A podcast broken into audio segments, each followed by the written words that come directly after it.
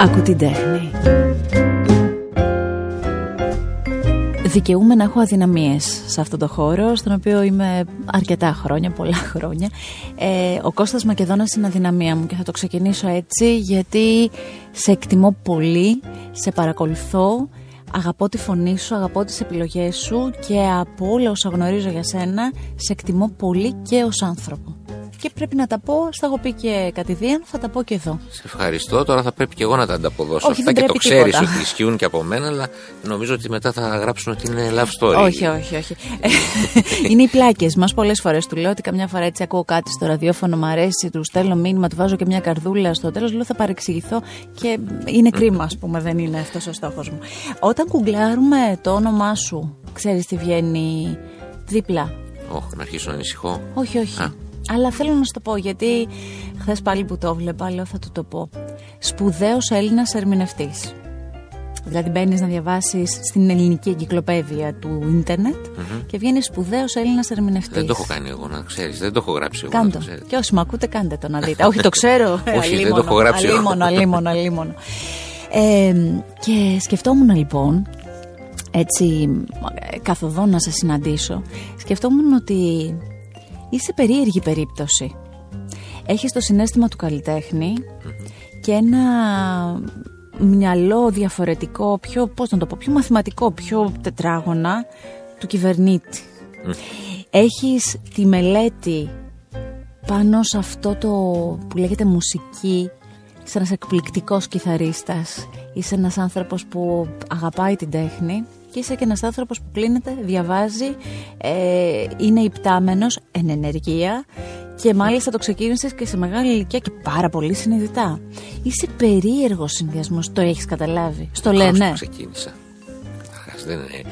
Εντάξει, δεν ήμουν 18 χρόνια. Ρε παιδί μου, δεν ήσουν 18, δεν ήταν οι σπουδές σου στα 18 εννοώ. Ναι, ναι OK. Okay. Είχες ξεκινήσει όμως το τραγούδι. Βέβαια. Αυτό λέω. Βέβαια. Περίεργος συνδυασμός. Για μένα είναι η ισορροπία μου αυτή. Νομίζω ότι ε, έτσι ήρθαν τα πράγματα από μόνα τους και οδηγήθηκα να το κάνω αυτό γιατί έτσι νομίζω ότι βρήκα την ισορροπία μου.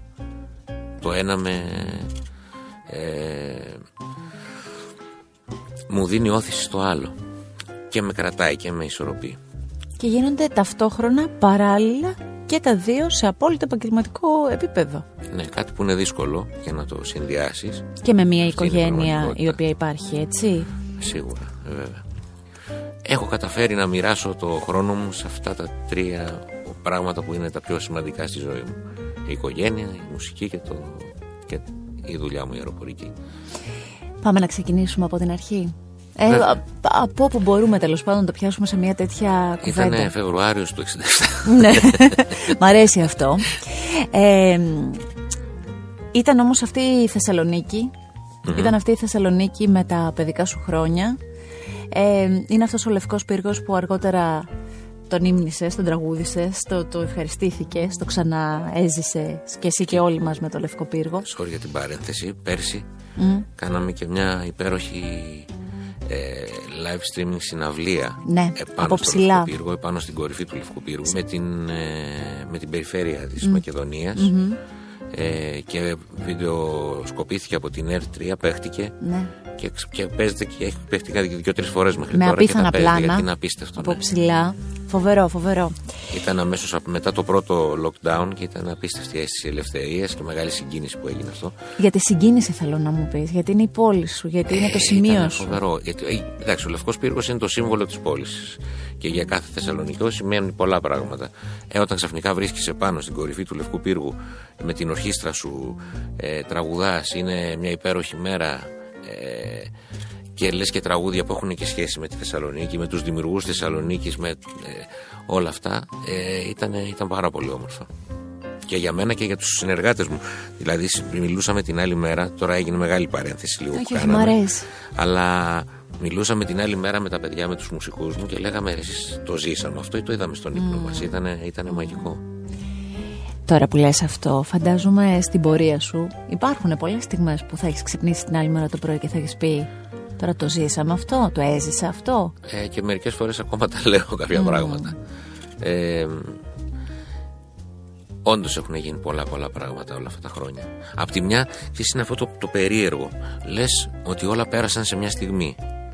Όλα αυτά τα χρόνια πώς πέρασαν. Εγώ είμαι στη, στη δισκογραφία μου από το 89 και στο τραγούδι βγήκα μερικά χρόνια νωρίτερα. Άρχισα να τραγουδάω. Ε, και λες, μα πόσο γρήγορα πέρασαν αυτά τα χρόνια. Και απ' την άλλη σκέφτεσαι το πόσα πολλά πράγματα έχεις κάνει. Και λες, μα πώς τα έκανα όλα αυτά τα πράγματα μέσα σε τόσο λίγο χρόνο. Ε, πόσο χρονών ήσουν όταν ο θείος σου σου πήρε την πρώτη σου κιθάρα; Α, πολύ μικρός. Ε, δεν θυμάμαι να το υπολογίσω. Πρέπει να το υπολογίσω. Τι ήμουν 5-6 χρονών. Ε, γιατί έκανα ότι έπαιζα κιθάρα χωρίς να κρατάω κιθάρα. Και έβλεπε ο θειός μου αυτός ε, έπαιζε λίγο μπουζούκι, σκάλιζε λίγο το μπουζούκι κτλ. Και, και όταν ε, το είδε αυτό, δεν άντεξε, πήγε και μου πήρε μια κιθάρα πολύ μικρή, παιδική φυσικά, για να Ναι. μπορώ να την κρατάω. Και άρχισες να τη γρατζουνάς μετά, Ναι. να βγάζει και ήχο, γιατί αυτό που είχε στο τίποτα δεν έβγαζε ήχο. Ε, καλά. ναι. Οπότε μετά. Ε, ήχο έβγαζε. άρχισε να βγάζει όταν ξεκίνησα μαθήματα. Επί της ουσίας ήχο. Εκ τότε την κιθάρα δεν την έχεις αφήσει; Όχι, όχι. Πόσες κιθάρες έχεις, έχεις πολλές; Αρκετές.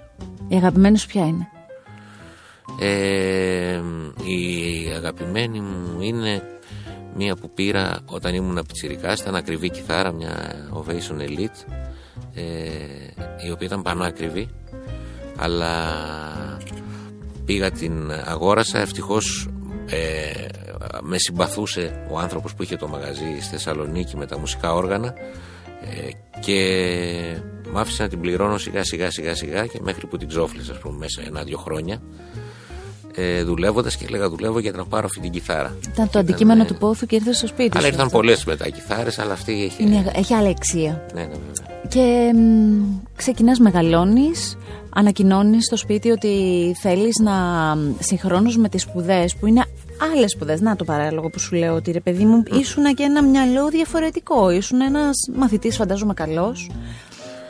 Πέρασε στις, ε, στη σχολή σου, δηλαδή ήσουν ένα μελετηρό παιδί που όμως ταυτόχρονα λες ότι εμέ- εγώ έχω την κλίση μου στη μουσική και θα το ξεκινήσω. Στο σπίτι όλο αυτό πώς ήτανε; Κοίταξε, οι γονείς μου ήταν ε, οι υπεύθυνοι ε, που ασχολήθηκαν με τη μουσική γιατί αγαπούσαν πολύ τη μουσική και μου πέρασαν και εμένα την, ε, την αγάπη τους αυτή ε, αλλά όταν συνειδητοποίησαν ότι το σκέφτομαι σαν δουλειά ε, εκεί άρχισαν να ανησυχούν Όταν ήρθε όμως η ανωτάτη βιομηχανική εκεί πώς ήτανε; Ε, Ήτανε- εντάξει ήταν, εγώ είχα απογοητευτεί γιατί εγώ ήθελα να περάσω αλλού. Ήθελα, είχα, ήθελα να περάσω στη, στην κοινωνιολογία, στην Πάντιο.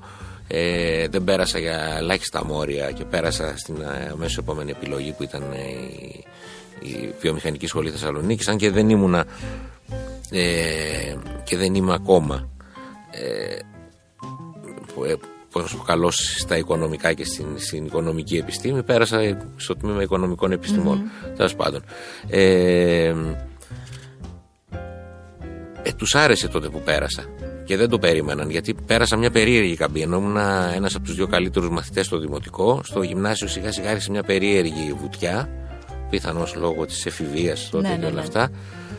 Και στο Λύκειο συνειδητοποίησα ότι έτσι πως πάει η κατάσταση όχι μόνο δεν θα μπω πουθενά σε κανένα πανεπιστήμιο, δεν θα, θα, θα, θα κινδυνεύσω να, να έχω και πρόβλημα με το απολυτήριο. Και έτσι από την πρώτη ηλικία άρχισα να διαβάζω πολύ. Και Πήρες την, ε, ανιούσα. έφυγε, ναι. Και στο τέλος ήμουν ένας από τους τρεις που περάσαμε από το σχολείο μου, από, τη, από το τμήμα μου, από, από την τέταρτη δέσμη του σχολείου μου.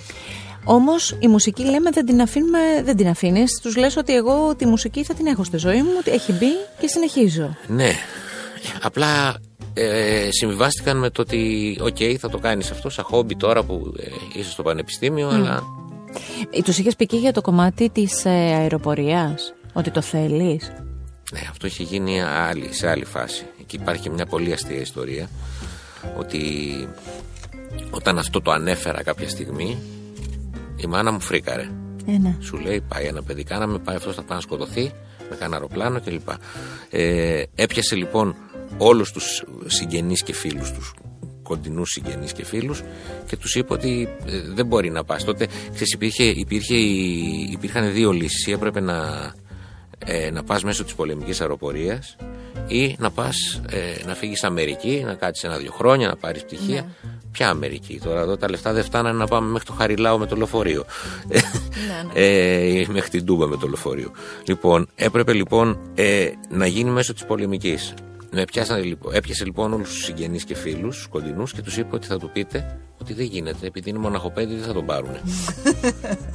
ναι, ότι. Ότι είναι όρος αυτός. Πρέπει να είναι από δύο παιδιά και πάνω στην ναι, οικογένεια. Αλλιώς δεν σε παίρνουν. Ε, Άρχισα λοιπόν εγώ να το συζητάω και μου λέγανε στα ξαδέρφια μου, οι θείοι μου αυτά, «Ρε εσύ μην το σκέφτεσαι αυτό, ξέχασε το, αυτό δεν γίνεται. Μόνο να μα σου κάνουν αδελφάκι οι γονείς σου. Ρε παιδιά, δεν γι- δεν γίνεται λέει αυτό, ξεχάσει. Ε, και εγώ το πίστεψα. Όταν, πιστέψει, ε; όταν σου το λένε τόσοι άνθρωποι που τους εμπιστεύεσαι. Είχε κάνει καλή δουλειά η μαμά όμω. Είχε σκίσει, ναι. Είχε, εντάξει. το είχε Κλασική σκηνοθετήσει μαμά, άψογα. άψογη. Και ε, βέβαια μετά το πλήρωσα αυτό γιατί όταν πήγα και ξεκίνησα να πετάω, της πήγα βιντεάκι σε πτήση με μικρό αεροπλάνο και τα λοιπά και εκεί έπαθε ένα σοκ και τη συνεφέρναμε με χάπια, με φάρμακα και τα λοιπά. Που πια είχες μεγαλώσει βεβαίως, που είχε, ναι, ναι. είχε αλλάξει το σκηνικό. Μάλιστα. Άρα αυτοί οι γονείς σε πρώτη φάση, ε, σαν να μ, γλίτωσαν από το ένα κομμάτι, ήρθε μπροστά το κομμάτι της μουσικής. Ξεκινάς λοιπόν στη Θεσσαλονίκη σε κάποιους χώρους και εμφανίζεσαι και τραγουδάς με πάθος. Ε, είχα διαβάσει κάπου ότι το πάθος με το οποίο τραγουδούσες και οι δημιουργοί τους οποίους ερμήνευες ε, ήταν κόντρα στο- στο νεαρό της ηλικίας σου. Δηλαδή ήταν, ήταν ένα νέο παιδί το οποίο ήξερε τη μουσική και τραγουδούσε, είχε μελετήσει. ναι. Και εκεί πάνω σε συναντά ο Σταμάτης Κραουνάκης και γίνεται το πάντρεμα με Λίνα Νικολακοπούλου και ξεκινάει μια καριέρα. Τα λέω Σωστά. σωστά. Σωστά. Το 87 μου άκουσε ο Σταμάτης, κατέβηκα την επόμενη χρονιά Αθήνα. Στη, στην πρώτη μου δουλειά στην Αθήνα, σε μαγαζί, ε, δίπλα στη Βίκη μου σχολείου και την Τάνια της Ανακλείδου. Πω, πω. Πες μου λίγο. Στο ταμπού. Έτρεμες. Δεν μπορούσα να το συνειδητοποιήσω αυτό που ζω, δηλαδή μου φαίνονταν πολύ περίεργο. Η σχολείο ήταν και η αγαπημένη τραγουδίστρια των γονιών μου. Και ξαφνικά βρέθηκα να είμαι δίπλα της. Ούτε εκείνη το πιστεύανε, ας πούμε, ότι τραγουδάμε μαζί. Ωραίο. Όταν έγινε αυτό το πάντρεμα που ήταν το ουσιαστικό για το, για το ξεκίνημά σου. Όταν έγινε αυτό το πάντρεμα με το Σταμάτη Κραουνάκη, που μετέπειτα, αν δεν κάνω λάθος, είναι και αυτοί και που σε βάφτισαν. Αλλά ξέρεις και το όνομα, δηλαδή δώσαν το Ναι. σωστό Ναι. για την καριέρα όνομα, έτσι. Όλο αυτό πώς το έχεις στο νου σου, τα γυρνάς πίσω και το κοιτάς; Α, με πολύ. Ε, ο- ε, έχω πολύ όμορφες αναμνήσεις και ταυτόχρονα έχω και θυμάμαι και το πόσο άγχος είχα και το γιατί ήμουν μέσα στην αβεβαιότητα στο πήγαινα στο άγνωστο δεν ήξερα τι θα γίνει, τι θα συμβεί. Ε, φοβόμουν την αποτυχία. Ε, δεν ήξερα, έφευγα και δεν ήξερα που πάω.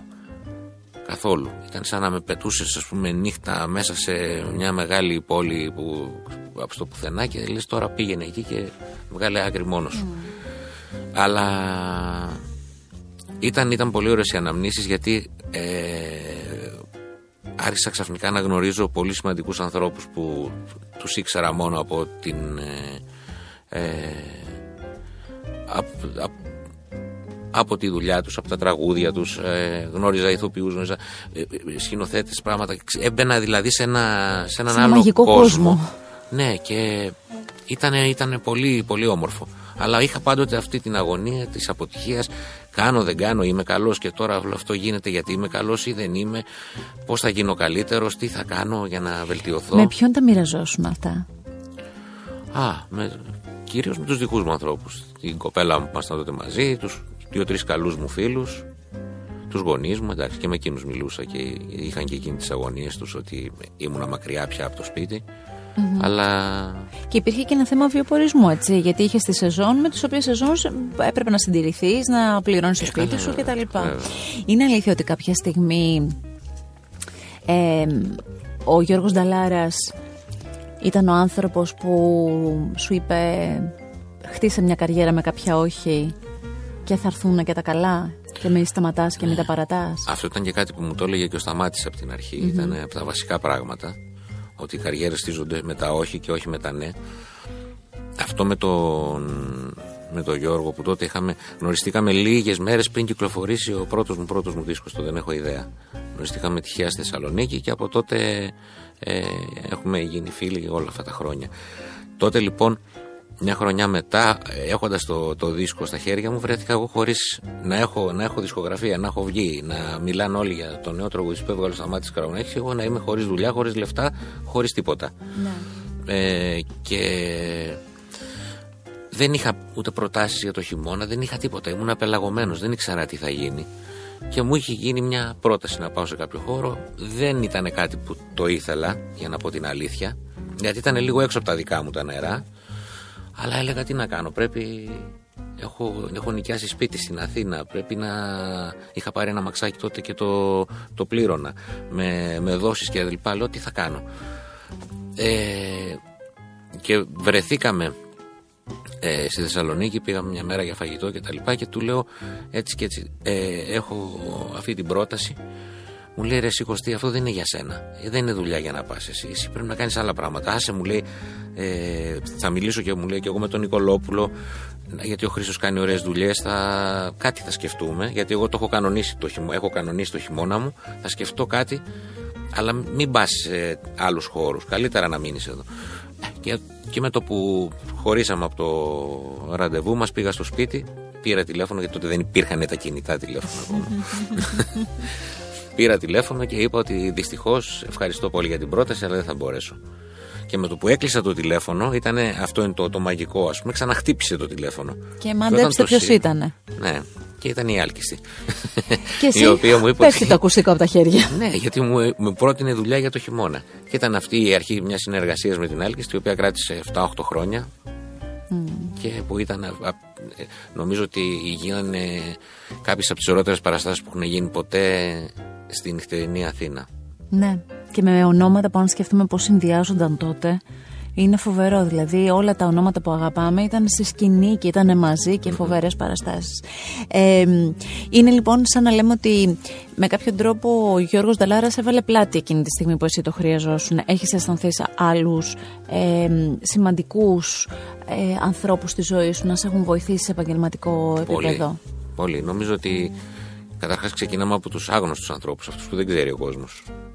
Και άμα αρχίσουμε αυτή την αλυσίδα, δηλαδή. Πες με έναν άγνωστο άνθρωπο προς προς τους άλλους, που εσύ το έχεις μέσα στην ψυχή σου και το φέρεις πάντα. Το ευγνωμονείς. Ε, το, το, το, ξέρει και το, το, το λέω και γιατί προσπάθησα όλα αυτά τα χρόνια να μην είμαι αγνώμων σε κανέναν από όλους αυτούς που με στήριξαν και με βοήθησαν.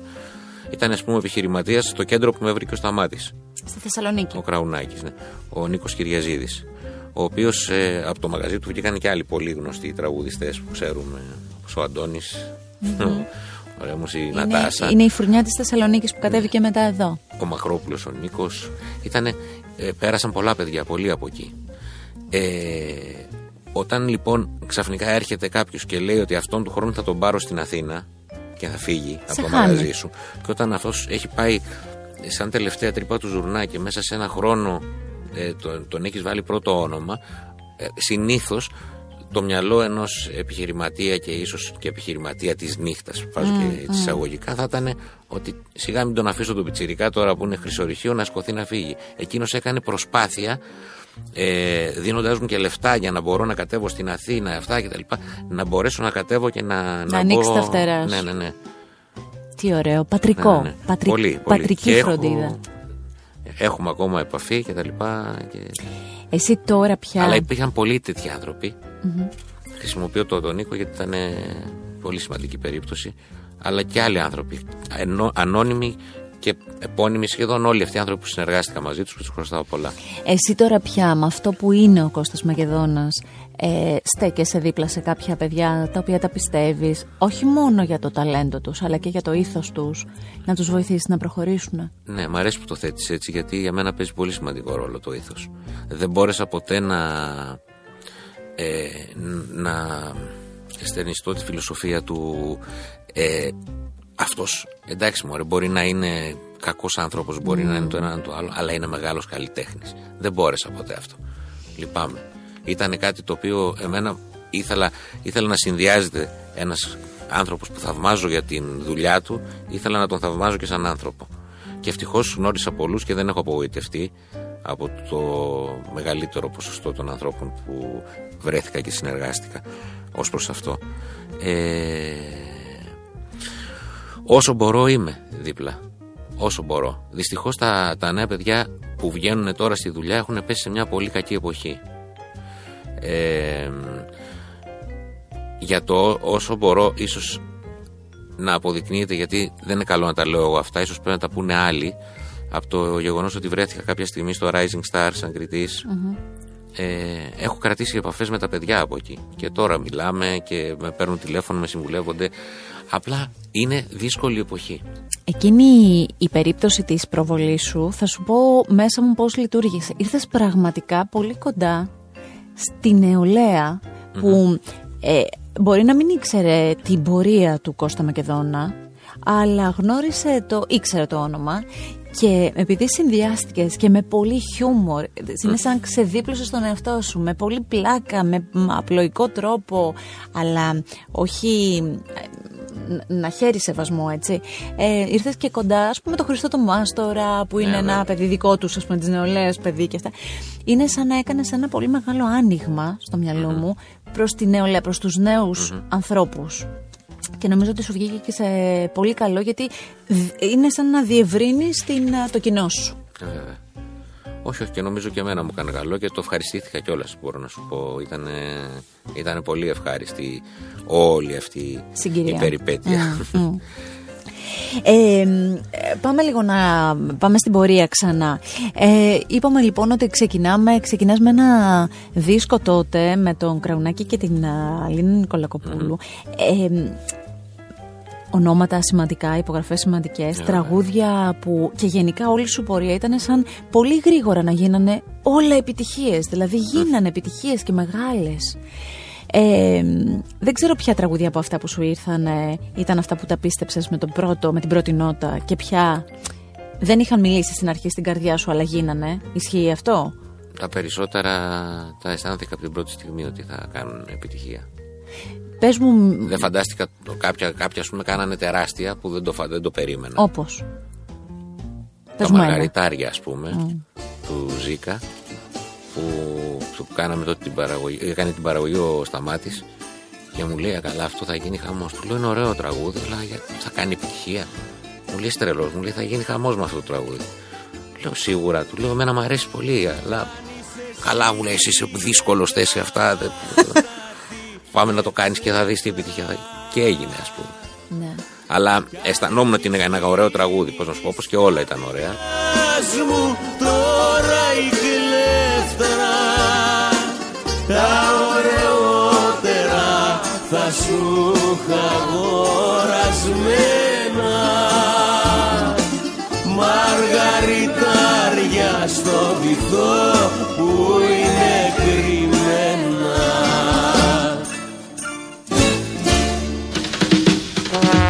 Η Λίζα, όταν ήρθε στα χέρια σου όλο αυτό, πώς ήταν, πώς. Ε... Η Λίζα ήταν ένα τραγούδι το οποίο. Ε, δεν πειράζει, μπορούμε να προδίδουμε πράγματα μετά από τόσα χρόνια. Γράφτηκε για πλάκα. Δηλαδή; Ε, δηλαδή δουλεύαμε με το σταμάτη. Κάποια στιγμή λέω: Πάω μια στιγμή στο άλλο, θα κάνω και ένα τηλεφώνημα αν δεν σε πειράζει. Ε, και τα λοιπά και πιστεύω, πήγα κάποια στιγμή στην τουαλέτα, πήγα, έκανα και ένα τηλεφώνημα ε, Στη Λίζα δεν τη λέγανε Λίζα. Αλλιώς τη λέγανε. ναι. Τέλος πάντων. Και με το βουγί, άκουγα, έπαιζε ο Σταμάτη στο πιάνο και τα λοιπά. Και, και μου λέει, Καλά, άκου, άκου, μου λέει τι έγραψα τώρα για να γελάσουμε. Και, και, και αρχίζει και παίζει τη Λίζα. Και λέω καλά, εντάξει, σούπερ. Λέω, έχει, έχει πλάκα μεγάλη. Αρχίσαμε, το παίζαμε εκεί, το τραγουδούσαμε και γελούσαμε. Και το έγραψε πρόχειρα σε μια κασέτα. Και κάποια στιγμή όταν ε, πήγαμε από την εταιρεία, μπήκε και αυτό το τραγούδι και του λένε τι είναι αυτό; Ε, λέει τίποτα, αυτό το γράψαμε έτσι για να. Για γέμισμα. Για, να, για να σπάσουμε πλάκα. Γιατί είχα βάλει και εγώ κάτι μέσα στου τύπου, κάνα δύο φρασούλες. Και. Ε, και λέει, αυτό είναι τεράστια επιτυχία. Ρε, εσείς έχετε τρελαθεί, θα το βάλουμε. Εσείς μα λέει, μας, μας χαλάσει τη... Τι ωραία. Μ' αρέσουν το... αυτές οι ιστορίες πίσω από τραγούδια, μ' αρέσουν πάρα πολύ. Και, και έτσι μπήκε το τραγούδι μα. Mm. Και μες στο Ιμπίζα μπορεί να συμβεί το μοιραίο, κορίτσι λαθρέο, κομμένη στο λέω, κλείστο.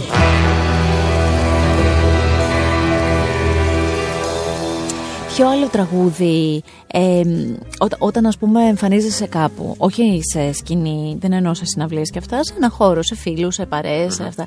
Ποιο είναι το τραγούδι που μονίμως σου ζητάνε, που, είναι, που νιώθεις ότι είναι το πιο αγαπημένο στον κόσμο; Ε, Συνήθως ζητάνε το ποδήλατο. Το ποδήλατο. Ποδήλατο το μόνο μια φορά, τα μαργαριτάρια. Έτσι καλά, αυτά, αλλά με, περίπου με αυτή τη σειρά που σου τα λέω. Ναι, ναι, ναι, ναι. ναι. Το ποδήλατο, εγώ έχω νιώσει να το. Δηλαδή από το ραδιόφωνο, θα σου πω την εμπειρία μου για, από το ραδιόφωνο. Ε, το ποδήλατο αρέσει πολύ και στους πολύ νέους. Δηλαδή είναι, είναι Ναι. μάλλον είναι η εικόνα. Η εικόνα της ορθοπεταλιάς και φύγαμε, ας πούμε, είναι η Μάλιστα. εικόνα που είναι μια ελευθερία πολύ ωραία. Και είναι τραγούδι που το αγαπάνε πολύ τα παιδιά και όλα αυτά. Και πολλοί ίσως να το έχουν χαρακτηρίσει και λίγο ότι είναι και πολύ πιο παιδικό τραγούδι. Το, είναι τραγούδι το οποίο λέει σοβαρά πράγματα. Ναι, εννοείται. εννοείται. Ε, αλλά έχει, είναι αυτή η μαγική συνταγή όταν πετύχει. Πέτυχε ο στίχος του Άρη να δέσει με τη μουσική του Χρήστου όλη αυτή η εικόνα που βγαίνει και τα λοιπά η οποία απευθύνεται και σε παιδάκια και σε, Μεγάλα παιδάκια. και σε μεγάλα παιδάκια. Ναι, Νομίζω ότι ναι. πιάνει όλες τις ηλικίες. Ήταν εντάξει, είχα μια ζωή μπροστά. Μίλησε μου λίγο για δημιουργούς. Πες μου λίγο ε, τους δημιουργούς που τους νιώθεις πολύ κοντά σου. Που η μουσική τους ή η στίχη τους είναι πολύ εσύ. Σε ξέρουν καλά, σου δίνουν αυτό που είναι η ψυχή σου. Ε, κοίταξε, θα πρέπει να μιλήσω για τις βασικές κολόνες που χτίστηκε όλο αυτό. Δηλαδή Πορεία το- σου. Ο Γραουνάκης και η Νικολακοπούλου, ο Νικολόπουλος με τον Άρη Δαβαράκη, ο Γιώργος Ζήκας. Ε, και, ε, και ήρθαν και άλλοι μετά δημιουργοί, όπως και ο Γιώργος Θεοφάνος που ήρθε πολύ αργότερα στη ζωή μου. Ε, και πολλοί ακόμα. Αλλά ε, είναι και, και δημιουργοί με τους οποίους μπορεί να μην κάναμε πάρα πολλά πράγματα. Ο, είχε θεωρώ τεράστια την, ε, την γνώση και την εμπειρία που έχω πάρει σε πάνω από ε, σχεδόν 25 χρόνια συνεργάτης με τον Γιάννη Μαρκόπουλο, τον μεγάλο συνθέτη. Ε, έχουμε κάνει και δισκογραφία μαζί, ένα δίσκο, μάλλον έχω και ένα δίσκο προσωπικό και, και ένα δίσκο που συμμετέχω σε ένα έργο του. Ε, ή την εμπειρία μου με τον Μίκη Θοδωράκη που ήταν από τους αγαπημένους μου Και αυτό το πιο στη ζωή μου Δημιουργούς. που... Τι, τι μεγάλο έργο, τι φοβερή, τι, τι, τι, τι, τι ωραία στιγμή σου. Αυτό ήταν, ναι. Και ήταν φέτος να το ξανακάνουμε το καλοκαίρι. Δυστυχώς ο θάνατος του Μιχάλη Αδάμου μας τα χάλασε λίγο. Τι κρίμα. Και η, η πανδημία βέβαια, γιατί θα είχαμε πρόβλημα και με Αν αυτό. τους βάζαμε σε μια σειρά, στη δική σου σειρά, γιατί είναι, Δεν είναι, μπορώ είναι- να τους βάλω στη σειρά. Όχι, όχι, θέλω να σου πω το εξής. Είναι, είναι και λίγο τώρα. Ο καθένας είναι πώς τα νιώθει και πώς μιλάει μέσα του η δημιουργία. Ε, Θεοδωράκης, Χατζηδάκης, Ξαρχάκος, Ξαρχάκος. ε, Μαρκόπουλος, ε, αυτά σε ποια σειρά είναι μέσα σου, πώς μιλάνε μέσα σου; Ε, δεν τους βάζω στη σειρά. Αυτή είναι, πώς να σου πω, ε, μπορεί να παρεξηγηθώ γιατί δεν έχει να κάνει με θρησκεία, αλλά αν υπήρχε ας πούμε ένας Όλυμπος και έπρεπε να είναι οι θεοί, θα ήταν αυτή η θεή μου εκεί. Ναι.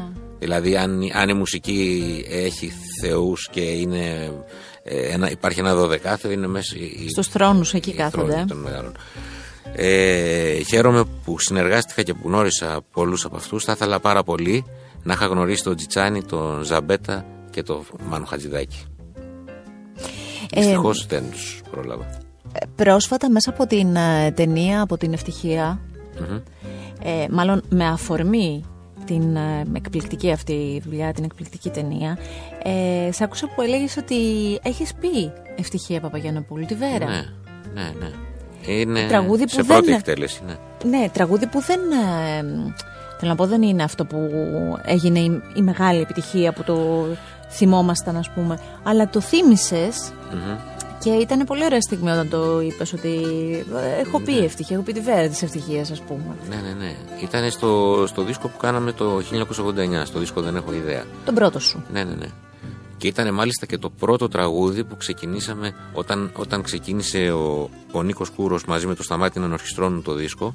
Ήταν το πρώτο τραγούδι που κάθισαν και ξεκίνησαν να, να φτιάχνουν. Ε,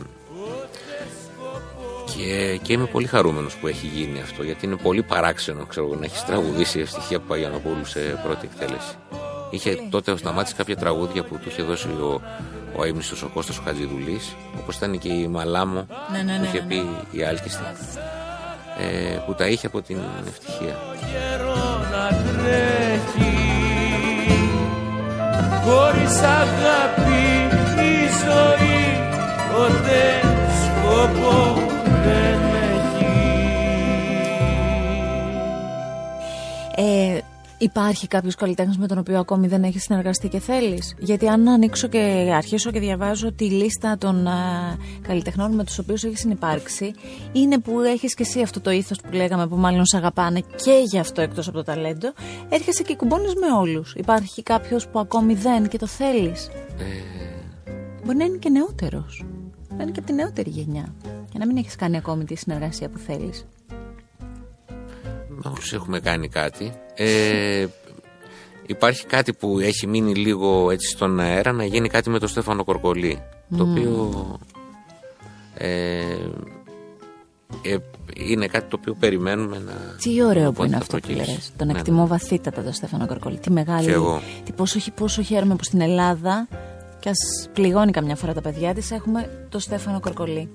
Πολύ. Βέβαια. Ε, μ, από τους δικούς σου ανθρώπους, εγώ σου έχω πει πολλές φορές ότι το τραγούδι που έχω και σε βιντεάκι από μεγάλο event ραδιοφώνου που είχαμε χτίσει τότε, ε, έχω τα πλοία της γραμμής. Σε έχω να τα τραγουδάς. Είναι από τα πιο αγαπημένα μου. Ε, το έλεγα πρόσφατα και στο Μωραήτη. Στο Μαυρέσι μου έχει φύγει λίγο και δεν το έχω πει, θα του το πω και ε, Από τους ανθρώπους τους δικούς σου.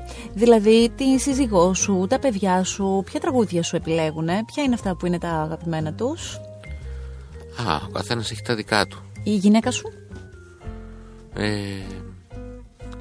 Της αρέσουν όλα. Δεν ξέρω. Λογικό, Έτσι λέει τουλάχιστον. λογικό, λογικό. Έτσι λέει, γιατί αλλιώς θα την είχα Ναι, ναι, ναι, θα- θα- χωρίσει και ναι, λοιπά ναι, και τα ναι. λοιπά. Όχι, όχι.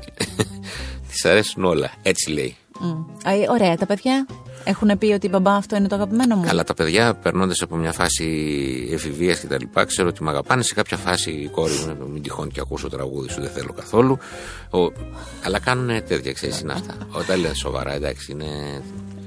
Τους αρέσει. Πώς είναι οι σχέσεις σου με τα παιδιά, Εξαιρετική. Εξαιρετική. μεγαλώνοντας, βάζω και το μεγαλώνοντας. Εξαιρετική. Ευτυχώς.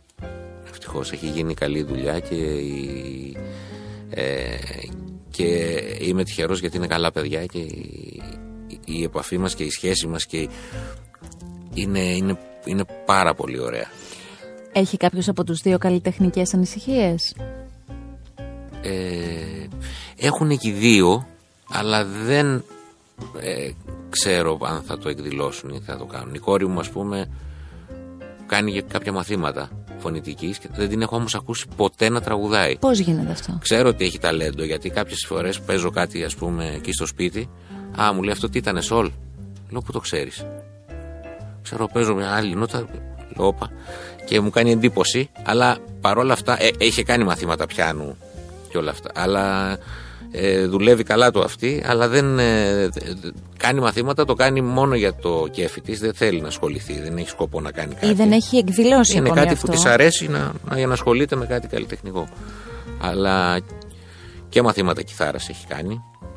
Ε, Αλλά κάτι ετοιμάζει. Μα δεν το βλέπω να, Εσωτερικά. να θέλει να κάνει κάτι σαν δουλειά. Αλλά μου αρέσει να ασχολούνται με τη μουσική. Είναι, είναι πολύ σημαντικό. Βεβαίως. Ε, μ, αφού μπήκαμε μέσα στο σπίτι, θέλω να ρωτήσω το εξής. Μελετάς, είσαι ο άνθρωπος που μελετάς μουσική. Δηλαδή, Ναι, βέβαια. το έχεις, ας πούμε, στο εβδομαδιαίο σου πρόγραμμα, δεν ξέρω. Το έχεις στο καθημερινό, ας Ναι, πούμε. Απλά δεν μπορώ, δεν έχω πρόγραμμα γενικώ. Οπότε ε, προσπαθώ να βρίσκω ευκαιρίες πάντα. Είσαι όμως από τους ανθρώπους που θα συναντηθείς ας πούμε με άλλους μουσικούς ή άλλους φίλους τραγουδιστές, θα παίξετε, θα... Ναι, και αυτό μου αρέσει πολύ και είναι, είναι, είναι και από τις πιο ωραίες στιγμές αυτές. Με το Σταρόβα και με το Σπύρο και με αυτούς τα κάνεις αυτά, Με συνήθως. αυτούς και με τον Νικολόπουλο. Και, Δηλαδή αυτό, αυτές οι στιγμές που μπορεί να πάρουμε και να παίξουμε κάτι για μας εκείνη Ναι. τη στιγμή. Είναι, είναι μαγικό να το ζεις αυτό. Ε, είναι αλήθεια ότι σε κάποιες συναυλίες κάποιοι συνεργάτες, ας πούμε, σε μια καλοκαιρινή συναυλία που ξαφνικά ο ουρανός θυμώνει και αρχιζει και μαζεύει τα σύννεφά του και πιάνει ένα πανικό στους συνεργάτες. Παναγία μου θα βρέξει, θα γίνει συναυλία, δεν θα γίνει συναυλία. Είναι αλήθεια που σου λένε. Κώστα, λίγο μπορείς να μας ε, πεις, θα βρέξει, τελικά θα σκάσει μπόρα. Με Γιατί παίρνουνε έχω αυτές τις τηλέφωνα. πληροφορίες. Με παίρνουν τηλέφωνα. Τι λες, θα γίνει συναυλία, δεν θα γίνει Και συναυλία. του λες εσύ, 8 και 20 θα βρέξει Ε, στη καλά, βούλα. Δεν μπορώ να τους πει τέτοιε λεπτομέρειες. Εντάξει, βλέπεις. Απλά έχουμε κάποια.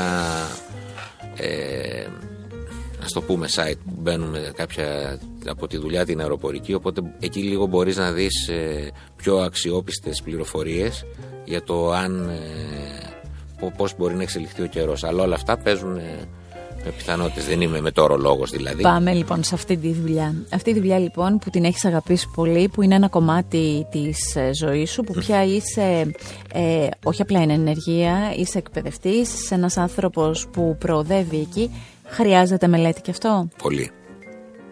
Πολύ, πολύ. Μελετάς, Αυτός ήταν και ο λόγος που έγινα επαγγελματίας. Γιατί η, αρχικά ξεκίνησα να πετάω ε, εραστεχνικά. Ένιωσα ότι τελειώνοντας όμως αυτό, ε, παρότι εγώ είχα διαβάσει πολύ περισσότερα πράγματα από ό,τι ήταν απαραίτητα για να ξέρω, για να πάρω το ερασιτεχνικό πτυχίο, ένιωθα λίγο σαν τους οδηγούς που ήταν με το νι. νι πίσω. Ναι.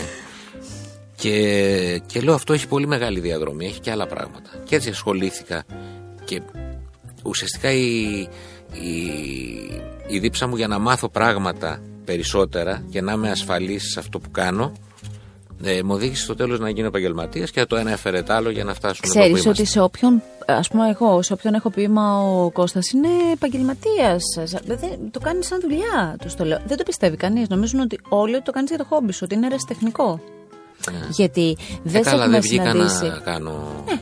Και επίσης δεν έχουμε μπει και σε κανένα αεροπλάνο να ακούσουμε κυβερνήτη. Σας καλωσορίζει ο κυβερνήτη Κωνσταντίνος Μακεδόνας. Οπότε δεν το έχουμε ζήσει ποτέ, είτε στην Ελλάδα είτε στο εξωτερικό. Αν όμως κάποιος ταυτίσει τα δύο επίθετα και καταλάβει ότι εσύ είσαι ο κυβερνήτης, δεν μπορεί να μην έχει γίνει μία φορά. Α, έχουν. Ε, εντάξει, ναι. Ακόμη και σε πτήσεις εξωτερικού. Ε, εξωτερικό κάνεις περισσότερο, σωστά; Με, ναι, και, και δουλεύω Ωραία. έξω. Ε, δεν γίνεται τώρα. Δηλαδή, κάποιοι. Οι Έλληνες είναι παντού, δεν ξέρω να το ξέρεις. Ναι, Κάτι θα έχεις καταλάβει. Δεν γίνεται λοιπόν ο κυβερνήτης να μην. Κάποιος Καλά, να και εκεί δεν το εμφανίζεται. πιστεύουν, ε, απλά. Τι πω, σου πω, λέει, λένε; Μοιάζει πολύ, κοίτα, να- κοίτα να δεις πώ μοιάζεις. Μοιάζει με το Μακεδόνα, ε. Γελάς εσύ. Ναι. Αλλά τους αρέσει, έχει πλάκα. Έχει γίνει ένα πολύ αστείο που δεν θυμάμαι τώρα σε ποια πτήση. Ε, που ε, κα- άκουσαν ε, κάποιοι επιβάτες, είδαν ότι υπήρχαν κάποιοι Έλληνες στο πλήρωμα καμπίνας. Ναι. Στα παιδιά πίσω στι αεροσυνοδού. Και Ω, λέει παιδιά, είστε Έλληνες, ναι, και αυτά. Α, τι ωραία, και εγώ Έλληνα είμαι, ζω στο εξωτερικό, δεν θυμάμαι πού, γι' αυτό Ναι. δεν θέλω να σου πω ψέματα, δεν θυμάμαι την πτήση. Ε, είμαι Έλληνας και εγώ ζω στο εξωτερικό. Και λέει, Πού να ξέρετε, λέει, κυβερνήτης μας είναι ο Μακεδόνας. Α, λέει αυτός, εντάξει. Οπότε την ώρα που έχουμε προσγειωθεί ε, και τα λοιπά, ακούω, έχουμε προσγειωθεί και κατεβαίνουν οι επιβάτες. Ακούω μια φωνή, έχουμε ανοίξει το πιλότηριο Ναι. και την ώρα. Ακούω μια φωνή, Γεια σου, ρε Μακεδόνα. Λέω Χριστός και Παναγία. Ποιος είναι, βγαίνω έξω και λέει Γεια σου, ρε Μακεδόνα, ωραία μας έφερες. Ρε, εσύ, κοίτα να δεις το όνομα και ίδιος ο Μακεδόνας ο τραγουδιστής είσαι. Νόμιζα ο Μακεδόνας από τη Μακεδονία και μέχρι εκεί. ε. ναι. Και, ε, και εσύ τι έκανε. Καλά είναι ωραίο αυτό. Εντάξει. Και εσύ τι. Ε, Πρώτο ξάδερφο λες. Γελάσαμε πολύ και τα λοιπά. Του είπανε, το, του είπαμε του ανθρώπου και τα λοιπά και ενθουσιάστηκε. Αλλά είχε, είχε μεγάλη πλάκα αυτό. Τα Τι σ' παιδιά από το αρέσει. πληρώμα πεθάνανε. Τι είναι αυτό που σου αρέσει πάρα πολύ σε αυτή τη δουλειά; Ε, Αν μπορούσες ένα πράγμα να πεις, τι είναι, η, η αίσθηση στον αέρα, η αίσθηση της ευθύνης; αυτό δεν σου αρέσει, έχει πολύ ευθύνη. Και ναι, ε, α- αυτή η αίσθηση δεν ξέρεις τι γίνεται. Όταν ένας άνθρωπος πετάει, δεν, δεν ξέρω, δεν μπορείς να το εξηγήσεις πώς είναι αυτό. Είναι σαν να προσπαθείς να εξηγήσεις ε, ε, σε, έναν, α, σε ένα παιδί τι είναι το σεξ. Μπορείς να εξηγήσεις; Δεν μπορείς. Δεν μπορείς. Του λες κάποια στιγμή όταν το ζήσει θα το καταλάβεις. Αυτό. Το ίδιο πράγμα είναι. Ναι. Ε, υπάρχουν ε, στιγμές που ε, αν γινούσες ας πούμε το χρόνο πίσω θα έλεγες αυτό το κομμάτι, το κομμάτι της, ε, του- τι- τι- πώς να το πω, της αεροπορίας ας πούμε έτσι. Ε, θα ήθελα ή να το είχα ξεκινήσει πιο νωρίς ή θα ήθελα να το... Γιατί η, η πορεία που έχεις τραβήξει σε αυτό είναι αυτή που σε ικανοποιεί από το ερασιτεχνικό στο επαγγελματικό. Ναι, είναι... γιατί έχω φτάσει εκεί που πλέον είναι πολύ ε, ψηλά. Δεν, ε, ε, νομίζω δεν θα άλλαζα κάτι. Δεν θα άλλαζα. Γίναν όλα όπως έπρεπε τελικά. Συνήθως αυτά γίνονται με ένα μαγικό τρόπο και έρχονται, έρχονται στην ώρα τους. Ακριβώς. Ε, οι δικοί σου Γιατί άνθρωποι... αν είχα ξεκινήσει νωρίτερα μπορεί να μην είχα κάνει την... το κομμάτι της μουσικής. Της μουσικής. Βεβαίως. Οι δικοί σου άνθρωποι είναι εξοικειωμένοι τώρα με το ότι ο μπαμπάς, ας πούμε, ο σύζυγός μου, ο φίλος μου πετάει, είναι τώρα αυτές τις μέρες λείπει. Ναι, ναι, ναι, είναι κάτι το, το ξέρουν. Έχει μοιραστεί σωστά όλο αυτό. Σωστά, ε; ναι. Σου λέω ευτυχώς έχω το χρόνο, βρίσκω το χρόνο ε, αφήνοντας έξω κάποια πράγματα που τα θεωρώ ε, άχρηστα εντός εισαγωγικών και έτσι έχω το χρόνο και είμαι και με την οικογένειά μου και είμαι και στη δουλειά τη μία, είμαι και στη Ποια είναι τα άχρηστα; Τι θεωρείς άχρηστο, τι θεωρείς Κοίταξε, ότι σπαταλάω θα, τον Μ' αρέσει χρόνο πάρα μου. πολύ να πάω ας πούμε, με φίλους μου, να βρεθούμε, να πάμε να καθίσουμε κάπου να πιούμε έναν καφέ. Αυτό, ξέρεις, έχει ένα χρονικό περιορισμό. Δεν μπορείς να πεις ότι θα πάω από τις 3 η ώρα το μεσημέρι και θα φύγω στις 9 το βράδυ. Ναι, Και θα το κάνω και καθημερινά. Αυτό σημαίνει ότι χάνεις κάποιες ώρες που είναι για αλλού. που θα μπορούσες να κάνεις κάτι πιο χρήσιμο. Μπορείς να περιορίσεις λοιπόν αυτό το χρόνο. Άχρηστα, γι' αυτό έβαλα εισαγωγικά Ναι, για να ναι. μην ακουστεί το άχρηστα σαν κακή λέξη. Ε, καμιά φορά χρειάζεται να το κάνεις και αυτό, να μείνεις και να πας και να βρεθείς και να χάσεις και μια δυο, και δυο μέρες, αλλά Ναι. δεν μπορεί να το κάνεις συνέχεια αυτό. Δεν μπορείς να σπαταλάς χρόνο ή να σπαταλάς χρόνο βλέποντας ε, άσχετα πράγματα στην τηλεόραση. Τι βλέ... Πάμε να δούμε λίγο αυτό. Τι, ας πούμε, τι θα σε καθυλώσει στη τηλεόραση; Μια ταινία ωραία, ένα ντοκιμαντέρ, μια μπορεί. πολιτική συζήτηση, δεν ξέρω. Συνήθως κάτι τέτοιο. Ή παρακολουθώ ειδήσεις ή παρακολουθώ αγώνες ή... ε, Τι, τι, α, ποδόσφαιρο; Ναι, ή ποδόσφαιρο ή μπάσκετ, κυρίως ποδόσφαιρο τώρα τον τελευταίο καιρό. Γιατί έχω το γιο μου που είναι άρρωστος με το ποδόσφαιρο, οπότε Εσύ όμως Κάθομαι μικρός και ήσουν παρακολουθώ. ακολλημένος με τον μπάσκετ. σωστά. Παουκτσής που παρακολουθούσες στον Γκάλι; Όλα τα ξέρεις. Ναι, τα έχουμε μελετήσει. Μ' αρέσει και αυτός ο συνδυασμός. Βλέπετε Παουκτσή που το ήρωα του ήταν ο Γκάλι, σας λέω. Δηλαδή είναι, αυτά τα κόντρα τα είχε ο, ο Κώστας. Ναι. Ναι, ναι. Ο Γκάλης, κοίταξε, ήταν επειδή τον ανέφερες και επειδή το, ήταν κάτι που το σκεφτόμουν. Είναι από τους ανθρώπους που τους είχα. Δεν, δεν ήταν μόνο που ήταν σπουδαίος μπασκετμπολίστης. Εγώ τον είχα και σαν ίνδαλμα και για άλλα πράγματα. Δηλαδή το γεγονός ότι. Ε, ε, αυτός ξυπνούσε στις 5 η ώρα το πρωί και πήγαινε και έτρεχε. Και έκανε δική του προπόνηση πριν την κανονική προπόνηση. Το γεγονός ότι ήταν πολύ σοβαρός στη δουλειά του. Το γεγονός ότι ε, δεν, δεν ήταν ε, πολύ των media. Δηλαδή έκανε τη δουλειά του στο γήπεδο, αυτός ήταν. Δεν έβγαινε ούτε να λέει, ούτε να κάνει συνεντεύξεις, ούτε να κάνει πολλά πράγματα. Και εσύ είσαι Και έτσι. κράτησε ένα πολύ σοβαρό προφίλ. Για μένα ήταν φάρος, δηλαδή ένας από τους φάρους μου. Όντως λοιπόν, να η πορεία αυτό δείχνει. Γιατί και εσύ είσαι ένας άνθρωπος που όλοι λένε ότι στις παρέες είσαι πολύ ωραίος τύπος, έχεις χιούμορ, το δείχνεις. Είσαι φοβερός, λέει στις μιμήσεις. Ε, είσαι καλός στις μιμήσεις. Έτσι λένε. Έτσι λένε. ε, έχεις όλα αυτά τα χαρακτηριστικά, αλλά είσαι σοβαρός, μετρημένος και δεν έχεις αναλωθεί σε συνεντεύξεις ανεφουσίας. Δηλαδή, πας εκεί που θες να πας, λες αυτά που προβάλλουν την ε, καλλιτεχνική σου οντότητα και μέχρι εκεί. Το έχεις, δηλαδή, λειτουργήσε ο Γκάλης, αν αυτός ήταν ο φάρος, μια χαρά λειτουργήσε. Ε, ναι. Αυτό τα όχι, ξέρεις, είναι αυτά που λέγαμε και πριν. Ε, θα δεις λοιπόν με το γιο αγώνες. Με τις άλλες μορφές τέχνης πώς θα πας, δηλαδή πας θέατρο, ε, πηγαίνεις σε μια έκθεση ζωγραφικής, στα Από ταξίδια πολύ σου το πας σε θέατρο. μουσείο, Ναι, ας ναι, πούμε στο βέβαια. εξωτερικό. Για Ε, πες αυτό μου. είναι μοναδική ευκαιρία να πας και να γυρίσεις ε, Για πες. Κάτι που να σου έχει μείνει, ας πούμε, υπάρχει κάτι που είδες ε, στην Ευρώπη, γιατί κάνεις και πολλά ταξίδια, που να είναι η αγαπημένη σου πόλη, αγαπημένα σου αξιοθέατα. Έχω δει τόσο πολλά που. Τι να σου πω τώρα. Στη Βαρκελόνη, ας πούμε, όλα τα. η Σαγράδα Φαμίλια ή τα έργα Γκαουντί. του Γκαουντί. Ε, και- ε, ήμουν τυχερός γιατί ήμουν στο Παρίσι πολλά, πολλά χρόνια. Οπότε και ξέρεις, έχεις συναντήσει πολλά, Πολλά, πράγματα. πολλά, πολλά. Ε, και ε, το Μουσείο Μοντέρνας Τέχνης και το Λούβρο και Και η Μονμάρτη από μόνη της είναι ένα κομμάτι τέχνης, η αλήθεια Ε, είναι. βέβαια. Και, και πάρα πολλά παντού. Δηλαδή σε ήταν, διέκοψα είναι όταν έλεγες ευκαιρία για το όταν μπορείς θέατρο. και μένεις. Όταν έλεγες για το θέατρο, σε διέκοψα εκεί. Α. Πηγαίνεις θέατρο. Σου αρέσει. Πηγαίνω όσο μπορώ περισσότερο γιατί είναι κάτι που αγαπώ πολύ. Ξέρεις τι γίνεται, εγώ χρειάζομαι, θέλω να πηγαίνω στο θέατρο ε, είχα, είχα έτσι αυτές τις μέρες τη σκέψη ότι όλη αυτή η ιστορία με τη δουλειά μου την αεροπορική παρότι είναι κάτι που ε, αγαπώ πολύ μου στέρισε κάποια πράγματα και γιατί η δουλειά αυτή απαιτεί πάρα πολύ χρόνο μελέτης ε, πρέπει συνεχώς να ενημερώνεσαι συνεχώς να διαβάζεις συνεχώς να προετοιμάζεσαι την κάθε μέρα ό,τι έχεις να κάνεις ε, Εμένα μου αρέσει να παίρνω αυτές τις ενέσεις, δηλαδή να πηγαίνω στο θέατρο και να παίρνω ένεση πολιτισμού. Να διαβάζω, ξέρω εγώ, βιβλίο, να παίρνω άλλη ένεση πολιτισμού. Να, να ακούω μουσική, η οποία είναι, είναι σαν εμβόλια, ναι. που δεν έχουν παρενέργειες αυτά. Είναι, ούτε στην πρώτη είναι, δόση, ούτε στη δεύτερη. Πουθενά. Είναι όσα, όσο πιο πολλά από αυτά τα εμβόλια μπορείς να βάζεις, είναι σημαντικό. Και έτσι προσπαθώ να, να κερδίζω χρόνο. Ό,τι, ό,τι προλαβαίνω να το κάνω. Τι βιβλία διαβάζεις, τι σου αρέσει να διαβάζεις; Ε, Όταν δεν μελετάς είτε μουσική είτε για την αεροπορία, τι διαβάζεις; Έχω, έχω τη σύμβουλο, η οποία είναι η σύζυγός μου, η οποία είναι βιβλιοφάγος, μπορεί να έχει διαβάσει Πολύ ωραία. δεν ξέρω κι εγώ πόσες βιβλιοθήκες και κάθε φορά ανάλογα με τη διάθεση μου βρίσκει το κατάλληλο βιβλίο και, και διαβάζω. Όποτε υπάρχει αυτός ο χρονος από μουσική στον ελεύθερο σου χρόνο, όταν ε, δεν είναι θέμα Δηλαδή δεν έχεις να μελετήσεις ένα συγκεκριμένο τραγούδι που σου φέρανε, δεν έχεις... και θες να ξεφύγεις, να πάρεις άλλα ερεθίσματα μουσικής. Τι σου αρέσει να ακούς, Ακούς ξένη, ας πούμε; Ναι, κυρίως μου αρέσει η jazz σαν μουσική. Είναι, το θεωρώ, η ύψιστη μορφή μουσικής τέχνης, τη, τη jazz. Ε, και είναι και η μουσική η οποία με ηρεμεί και με χαλαρώνει. Ακόμα και να είμαι στρεσαρισμένος από δουλειά και τα λοιπά από το ένα mm-hmm. άλλο, με το που θα ξεκινήσει να παίζει μουσική και θα καθίσω να ακούσω, θα πέσουν οι σφιγμοί μου κάτω από 60.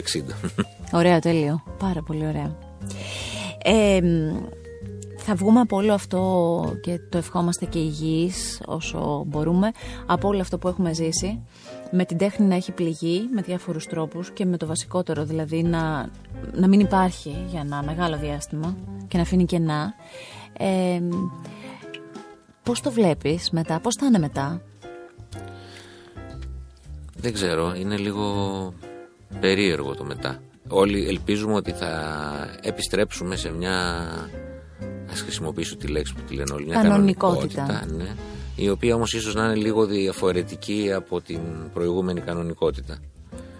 Ε, φοβάμαι ότι θα περάσουμε μια περίοδο με πολύ μεγάλα οικονομικά προβλήματα. Ήδη έχει ξεκινήσει, εντάξει, αυτό ήδη είναι πάρα πολλοί κόσμος με τρομερά προβλήματα, με μαγαζιά που δεν πρόκειται να ανοίξουν γιατί ε, έχουν μπει μέσα οι ιδιοκτήτες με... εμείς ας πούμε είμαστε από τους ανθρώπους που έχουν πληγεί αλλά υπάρχουν και πολλοί κλάδοι. Εμένα χτύπησε και στις δυο μου δουλειές. Αλλά υπάρχουν πάρα πολλοί ακόμα κλάδοι οι οποίοι έχουν πληγεί ανεπανόρθωτα. Αυτό θα, θα πάρει χρόνο να ε, να επανέλθει να επανέλθει σε μια κανονική μορφή. Και βεβαίως όταν ένα μεγάλο κομμάτι ε, της οικονομίας ή της κοινωνίας έχει πρόβλημα αυτό δυστυχώς δημιουργεί και ένα ε, domino effect επηρεάζει τους παντες άρα ε, θα πιστεύω ότι θα αργήσει να επανέλθει η ζωή στα κανονικά της ελπίζω να, αυτό να το, το αργήσει να κρατήσει ένα-δύο χρόνια. Η τέχνη όμως δεν είναι ένα φάρμακο για πάρα πολλά που έχουμε ζήσει. Από παλιά το λένε αυτό, ότι η τέχνη ξεσκονίζει, διώχνει τη σκόνη από τις mm-hmm. ψυχές μας, γιατρεύει, αγγίζει, ενώνει ανθρώπους. Βλέπεις ένα έργο και ενώνονται τα μάτια.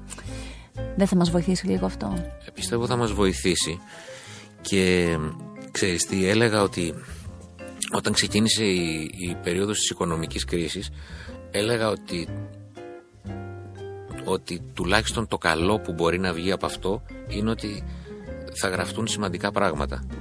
Γιατί όταν ο κόσμος υποφέρει, ε, δεν περνάει καλά, γράφονται πολύ σημαντικά πράγματα. Δεν έγινε. Δεν είδαμε κάτι να γίνεται. Τώρα περάσαμε και όλο αυτό και περνάμε όλο αυτό.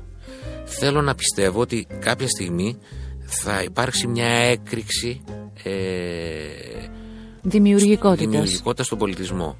Δεν ξέρω γιατί έχω αυτή την αίσθηση. Πώς θα ήθελα πάρα πολύ να είμαι επαγγελματίας δημιουργός και να μπορώ να, να καθίσω να γράψω πράγματα. Τι σημαίνει επαγγελματίας δημιουργός για Εννοώ- σένα; Εννοώ επαγγελματίας δημιουργός. ότι εγώ μπορεί να γράψω ένα τραγούδι όπως έχω γράψει κάποια, Ναι. είτε μουσική είτε στίχους, αλλά θα μου βγει μία φορά στο τόσο. Ένας άλλος που είναι, ας το πούμε, δημιουργός δημιουργός, που έχει το ταλέντο του δημιουργού, γιατί εγώ δεν το έχω, Μάλιστα. ούτε του στιχουργού, ούτε του συνθέτη. Αν λοιπόν κάποιος που το έχει αυτό το ταλέντο, με τόσα ερεθίσματα που έχει πάρει όλα αυτά τα χρόνια, πρέπει να βγάλει ε, συγκλονιστικά πράγματα. Να έχετε να, εσείς οι ερμηνευτές να έρχεται να λέτε Ναι, πιστεύω ότι πρέπει να γεννηθούν πολύ σημαντικά Ναι. πράγματα. Ε, μ, θέλω πάρα πολύ να σε ευχαριστήσω που σήμερα έτσι μου αφιέρωσες αυτό το χρόνο. Πολύ. Ε, μ, να ξέρεις ότι μέσα από τα τραγούδια σου ο κόσμος σε αγαπάει πάρα πολύ αλλά και μέσα από την ε, πορεία σου σε εκτιμά πολύ και σε ξεχωρίζει. Άρα το Κώστας Μακεδόνας, σπουδαίος Έλληνας ερμηνευτής, κράτησέ το γιατί εμείς το κρατάμε και το κρατάμε και στην ε, ψυχή μας. Εγώ σε Ε, ευχαριστώ πάρα πάρα πολύ. να σκάσει όλη αυτή η δημιουργία, να σκάσει έτσι σαν σύννεφο πάνω σου και πάνω σε, και σε άλλους συναδέλφους, να το ευχαριστηθούμε οι υπόλοιποι, να έχεις καλές πτήσεις, ασφαλείς και με υγεία πάντα και εδώ είμαστε να ξαναβρεθούμε για να πούμε και άλλα. Βέβαια. Γιατί εδώ έγινε πάλι αυτό που λέγαμε στην αρχή. Αυτό που έλεγα πως πέρασαν τόσα χρόνια και Ναι. ταυτόχρονα πόσα πολλά πράγματα κάναμε σε τόσο λίγο χρόνο. Είπαμε πάρα πολλά και μου φάνηκε σαν να πέρασαν πέντε λεπτά. Αν με ρωτάς έχω και άλλα πολλά να μάθω για σένα, οπότε θα το αφήσω για το sequel. επόμενη. Για την επόμενη έχω και κάτι Ε, ναι, καινούργιο. ε, έτσι. ναι. Ευχαριστώ. Αυτό το Art Podcast με τον Κώστα Μακεδόνα αλλά και όλα τα υπόλοιπα επεισόδια μπορείτε με ένα κλικ στο artpodcast.gr να τα ακούσετε, να δείτε και πλούσιο υλικό. Και βεβαίως Spotify, Google Podcast, Apple Podcast, TuneIn, Amazon Music, όλα στη διάθεσή σας για να επιλέξετε ό,τι εσείς θέλετε. Ακού την τέχνη. Art Podcast με τη Γιώτα Τσιμπρικίδου.